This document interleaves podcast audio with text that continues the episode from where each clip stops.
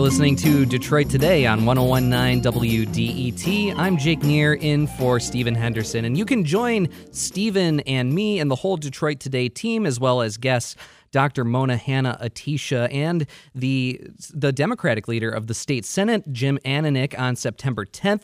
We will be at the Detroit Public Library to cap off this summer's WDET book club, which we have been reading Dr. Mona's book. What the Eyes Don't See. Um, we're going to be discussing, of course, the book, Dr. Mona's work in Flint during the water crisis, and of course, all of the things that we still have to learn today from the Flint water crisis. And again, you can join the Detroit Today team, Stephen Henderson, Dr. Mona, and Senator Ananich at the Detroit Public Library on September 10th. It's free and open to the public. We are asking, though, that you register to attend at wdet.org slash events. And of course, we've been talking all summer about the Flint water crisis as part of this WDET book club. And we talk a lot about lead poisoning in Flint. Uh, but we don't always talk quite as much about the actual deaths caused by the switch from Detroit's water system to Flint River water. Uh, those deaths were, of course, caused by a bacteria, Legionella. Virginia Tech professor Mark Edwards and his team recorded Legionella concentrations roughly seven times higher than normal, which led to two outbreaks in Flint in 2014 and 2015. 90 people in the county contracted the disease during those two years, and to date, at least 13 have died. The youngest, Jasmine McBride, died six months after her 30th birthday this February. Joining us in just a bit is going to be Dr. Janet Stout. She is the director of Special Pathogens Laboratory. That's the, the nation's leading Legionella testing lab. She's a former consultant to McLaren Hospital in Flint and we've invited her on today to explain how deadly this disease is and how the Flint water crisis caused that outbreak. And we will get her on in just a minute. But we want you to call in and tell us exactly, you know, what what are your reactions to what happened in Flint with Legionnaire's disease? I'm actually really curious about if you're concerned about contracting Legionnaire's disease, given the cases that we've seen here in Michigan. Just down the street from our station here on Wayne State's campus, we there was Legionella detected in one of the buildings here. Now, this was earlier this year over the summer. Uh, what is your reaction to the way that local, state, and federal agents have responded to this and other outbreaks? Do you trust government to protect you from disease and other threats?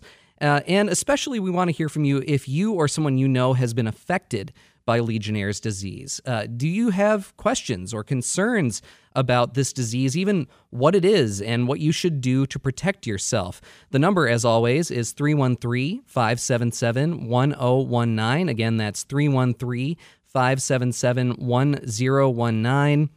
And you can also go to the WDET Facebook page. You can leave comments there. And you can also hashtag us on Twitter. That's hashtag Detroit Today. And we will try to work your comments and questions into the, uh, into the conversation. And uh, we are, uh, again, we, we really want to hear what you have to say about, especially trust in government in this situation. This is sort of the the the thread that holds the conversation this entire summer over the Flint water crisis together. It's about whether you think the government is doing what it should be doing to protect everyone, yourself, your family. Uh, do you think that the that agents in the government are doing what is necessary, or are you concerned about the the bureau- the bureaucracy, the way that certain agencies kick one thing, uh, kick a can down the road, or uh, kick something to another agency. Uh, this is something that has really been dredged up with the Flint water crisis in our conversations about it is how can we trust the government to protect us? Again, if you have thoughts on that, please call us at 313 577 1019. Again, 313 577 1019. Leave a comment on our Facebook page, or you can hashtag us at Detroit uh, Detroit Today. That's hashtag Detroit Today on Twitter, and we will again try to work your comments into the conversation. And of course, if you are engaged on this topic, um, or you know other topics, other conversations related to the Flint water crisis, you really do not want to miss out on our event that's really capping off this conversation that we've had throughout the entire summer. That's happening September 10th at the Detroit Public Library. That's the finale for this summer's WDET book club reading of What the Eyes Don't See by Dr. Mona Hanna-Attisha. Dr. Mona, of course, will be our, our featured guest at that conversation. You will be able to ask her questions. You'll be able to, you know, see what she has to say about her work in Flint and so forth. Again, you can join Stephen Henderson and the Detroit Today team, as well as Dr. Mona Hanna-Attisha and Senate Minority Leader Jim Ananich, who is from Flint, on September 10th at the Detroit Public Library main branch on Woodward Avenue in Midtown. It's open and free to the public. We just ask that you register to attend at wdet.org slash events. And I understand that we have Dr. Janet Stout on the line now. Dr. Janet Stout, welcome to Detroit Today. Thank you so much, Jake. It's my pleasure to be with you. Absolutely. Really, really excited to have you on the show today to really explain both what Legionnaires is, but also what happened in Flint. So let's start with that first question. What exactly is Legionnaire's disease, and where does this bacteria, Legionella, come from in the first place? Well, Legionnaire's disease is a bacterial pneumonia. It's caused by the bacteria Legionella and Legionella bacteria, like many bacteria, are naturally found in, in our natural water sources like rivers and lakes, usually in small numbers. And then when that water goes through the treatment plant, Legionella is more resistant to the chlorine that we use to kill other bacteria like E. coli. Comes down those pipes to your building, uh, whether it's your home, your hospital, uh, long-term care facilities, and then it gets into the warm water system. And that warm water combined with you know, nutrients and other bacteria uh, allows Legionella to grow to numbers in that water system that are dangerous, that allow us to get sick and get that Legionnaire's disease pneumonia. So, uh, bring that back to Flint and exactly how the switch from Detroit's water system to the Flint River water uh, contributed and, and created the situation where you had this Legionella outbreak. Well, as most of your listeners know, in April of 2014, uh, the, the city, in a cost savings measure, switched from the lake water to the Flint River. And uh, there was some things that didn't sort of get done that would normally be done, like anti corrosive treatment and things like that, that then created this highly corrosive environment in the pipes. And so what that did is uh, like in uh, Dr. Uh, Hanna-Attisha's book, increased lead leaching, also increased release of things like iron and other corrosion byproducts, decreased the amount of chlorine in the water. All of that contributed to an increase in the conditions that allow Legionella to grow. And so they were they were definitely temporally linked, meaning that April 2014, the switch occurred, and the cases of Legionnaire's disease began to occur shortly after that. And what's really remarkable is that normally in Genesee County in Flint, Michigan, the number of cases of Legionnaire's disease somewhere around 10 to 13 every year. And in 2014, there were 44 cases, and in 2015, there were 46 cases, well above the normal baseline. So that's why the occurrence of the Legionnaire's disease outbreak is associated with the switch to the uh, Flint River water source.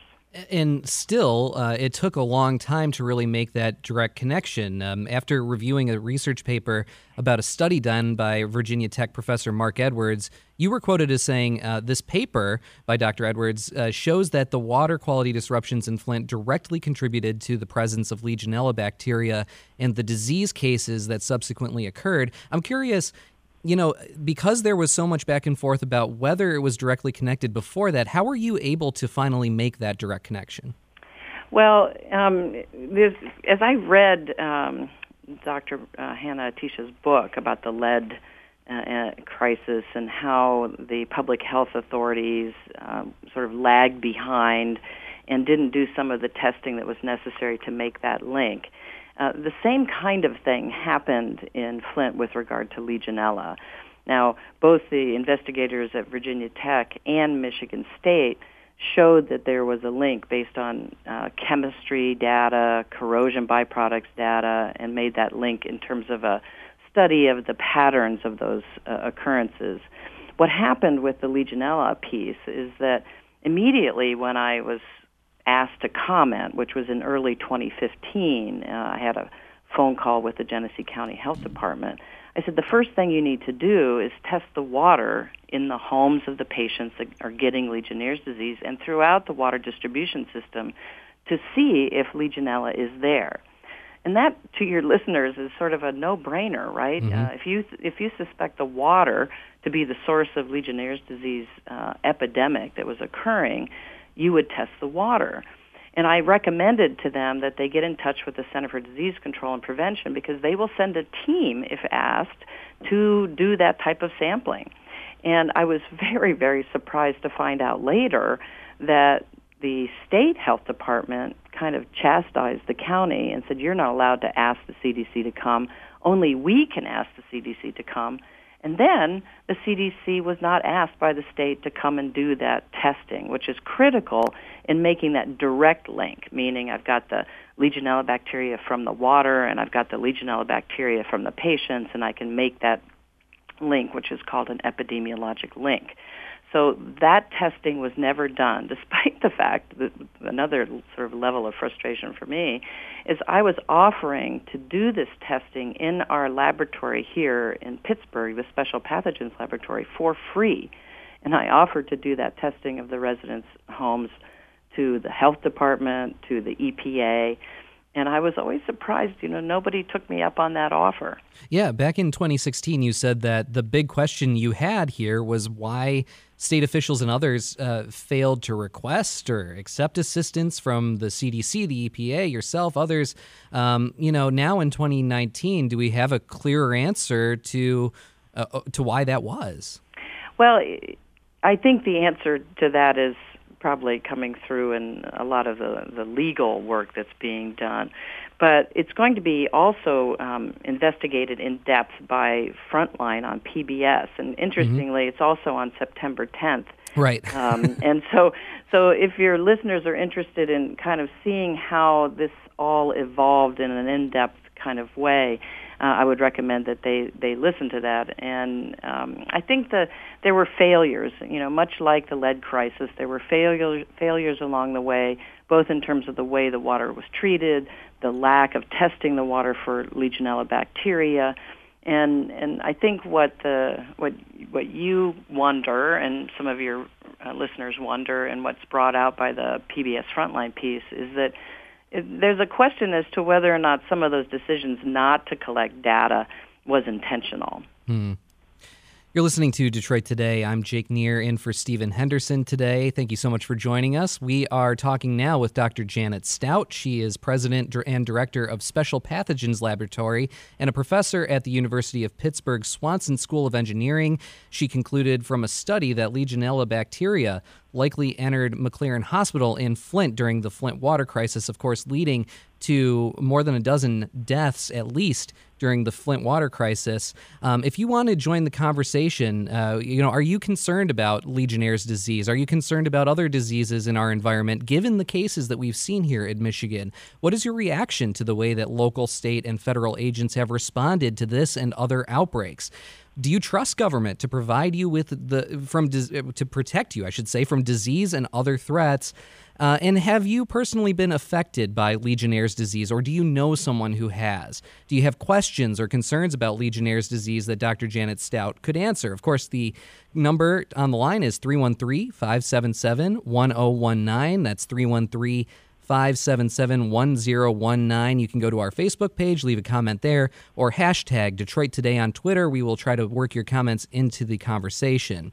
Uh, right now, let's go to Ebony on the west side. Ebony, welcome to Detroit Today. Hello. Hi, Ebony. What would you like to say? Um, in 2017, my uncle, uh, who lived in Redford, was diagnosed with Legionnaire's disease at the age of 81 and I remember the Wayne County Health Department calling me, trying to figure out like where he had been within like the past two weeks, but there was no follow up after that. And so to this day, we don't know how he contracted that, and that kind of bothered me because I'm like, I don't know if he's at risk for it again because there was no follow up. So we still just don't know how he got it. Luckily, he was able to beat it, and now he's 84. Mm. But I'm just upset that there was no follow up about it. Yeah, Ebony, thank you so much for that call. I really appreciate uh, that, adding that into the conversation. Dr. Janet Stout, how, how common is that? How common is it that we hear of people, for one thing, not knowing where they contracted this disease in the first place, uh, but also that, that, it seems like in this case there was no follow up uh, from health professionals as to, uh, to, to really figure that question out. Well, a couple of things, and thank you for the question, Ebony. Uh, first point is uh, your uncle being in his 80s, and so the risk of Legionnaire's disease does go up with age. So, uh, actually, over 50 years old and older, uh, our chances after exposure to the bacteria, which most of us are exposed to and don't become ill, chances of getting uh, ill and having Legionnaire's disease go up with age. And so I'm really happy to hear that your uncle survived that uh, infection and uh, got treated well. Uh, the the other thing about uh, typical investigation. So our, our public health uh, folks are charged with investigating lots of different occurrences and. When there's a single case, not an outbreak, meaning an outbreak is two or more cases, uh, the type of investigation or questioning uh, that that you experienced was typical, meaning that they're filling out data forms for uploading to the state database, and then further going to the national database uh, that the Centers for Disease Control and Prevention take care of. So it's not uncommon in those single isolated, uh, what we call sporadic cases, for not much uh, actual investigation or testing to be done testing would be done in an outbreak setting. Uh, so, for example, uh, not too long ago, there was an outbreak in Atlanta at a hotel. Uh, many, many cases, and this, the state goes in and testing of that water system is done, and then the likelihood of identifying a source when there's multiple cases goes up exponentially. But when there's one case, a person that's been in different places, uh, the chance of figuring out exactly which water source your uncle, for example, was exposed to that had Legionella is like the needle in the haystack. So what, what you're describing is common, although frustrating. I understand that. Um, again, the number on the lines is 313 577 1019. Ebony, thanks again for that question uh, and that comment. Uh, Dr. Stout, uh, you know, that gets me to a, a really important point of this conversation, I think, for the average person out there who is concerned about this, especially if they are uh, at heightened risk for contracting Legionnaire's disease, what are the most important things that they can do to protect themselves? Uh, well, that's a great question, Jake. Uh, the what I always tell people is that if you are diagnosed with pneumonia, so the physician is listening to your chest, or they've done a, a chest X-ray and say you've got pneumonia, uh, one of the things you can do to advocate for yourself with regard to Legionnaire's disease is say, test me for Legionnaire's disease. The reason that they don't normally do that is that the disease is relatively rare uh, in the community, causing about 2 to 5 percent of the pneumonias that occur uh, annually. So ask the physician to do a, a urine test, so it's an easy specimen to get, for Legionella, and ask them to treat you with an antibiotic that covers the most common forms of bacterial pneumonia, but Legionella as well.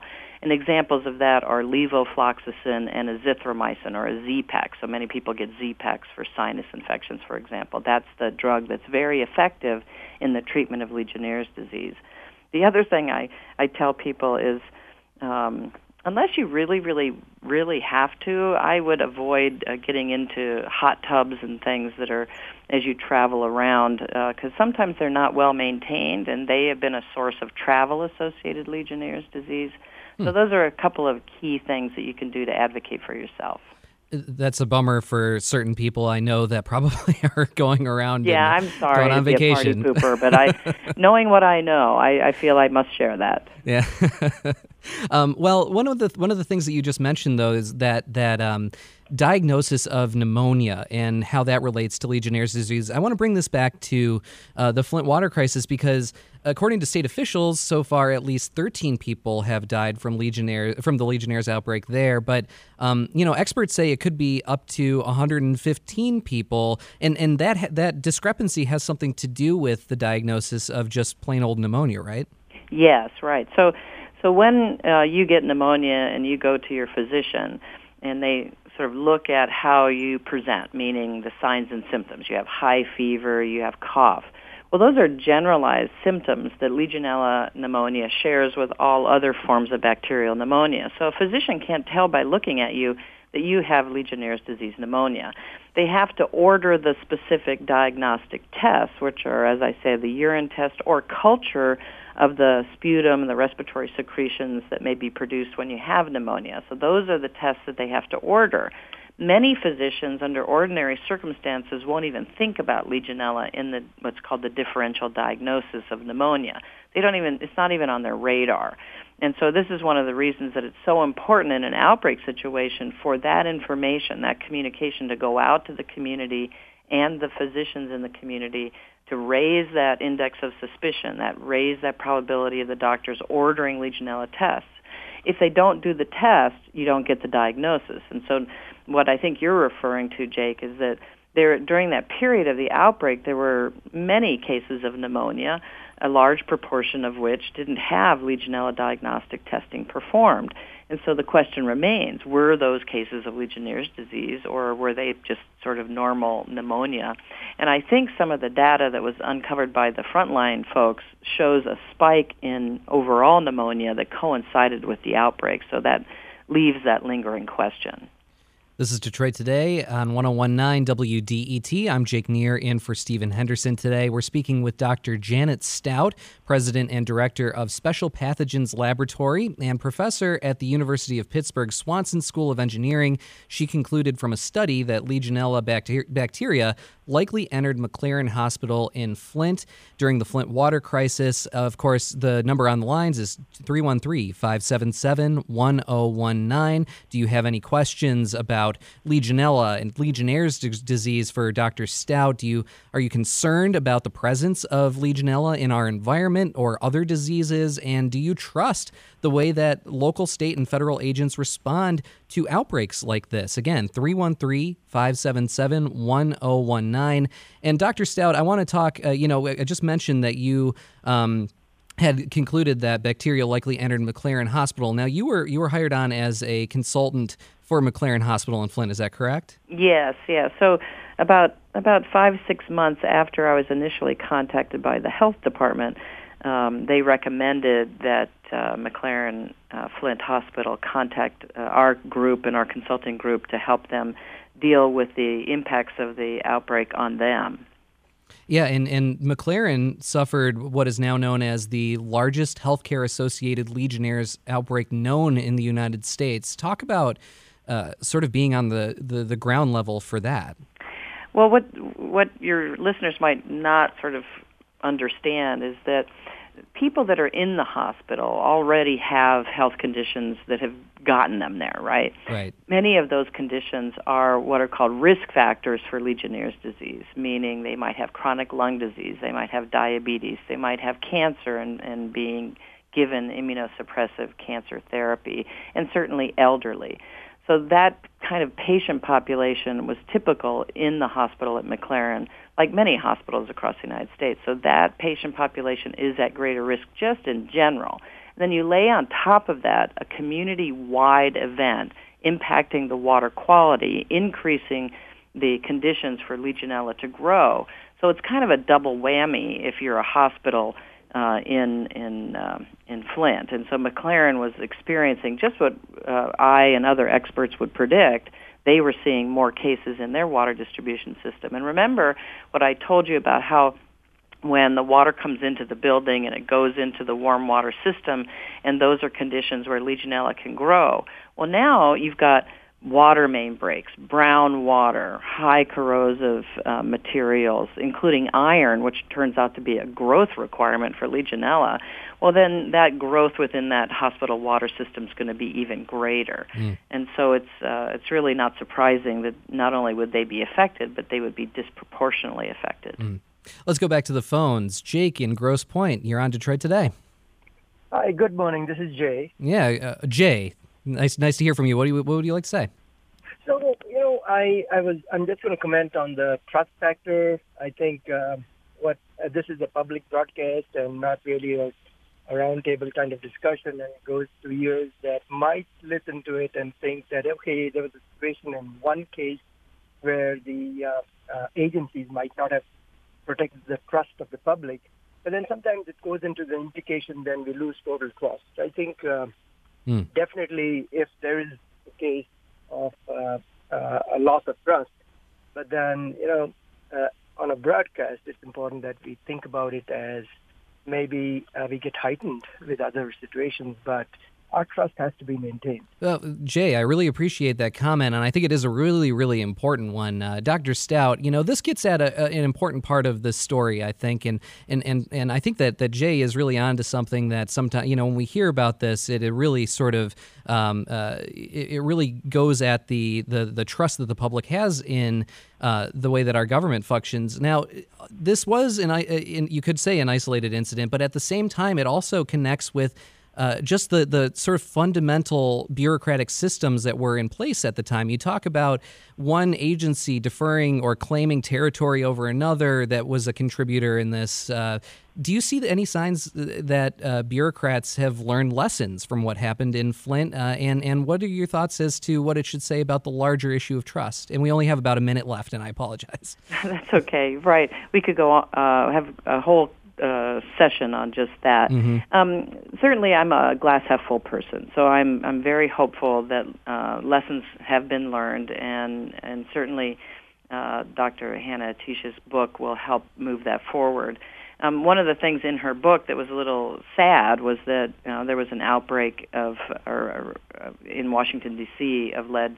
Uh, poisoning uh, as a result of water treatment, and those lessons were not learned and, and applied in Flint. Um, so I, I think um, uh, I'll, I'll just leave it as I'm a glass half full person, and I'm I'm very hopeful that we do learn from the mistakes of the past. Okay, Dr. Janet Stout, President and Director of Special Pathogens Laboratory. Thank you so much for joining us on Detroit Today. Thank you so much. My pleasure. And and uh, make sure, of course, that you join us for the WDET Book Club finale event on September 10th at the Detroit Public Library. Stephen Henderson will be joined by Dr. Mona Hanna-Attisha, author of What the Eyes Don't See, and Michigan Senate Democratic leader Jim Ananich. We would ask you just to register online at WDET.org.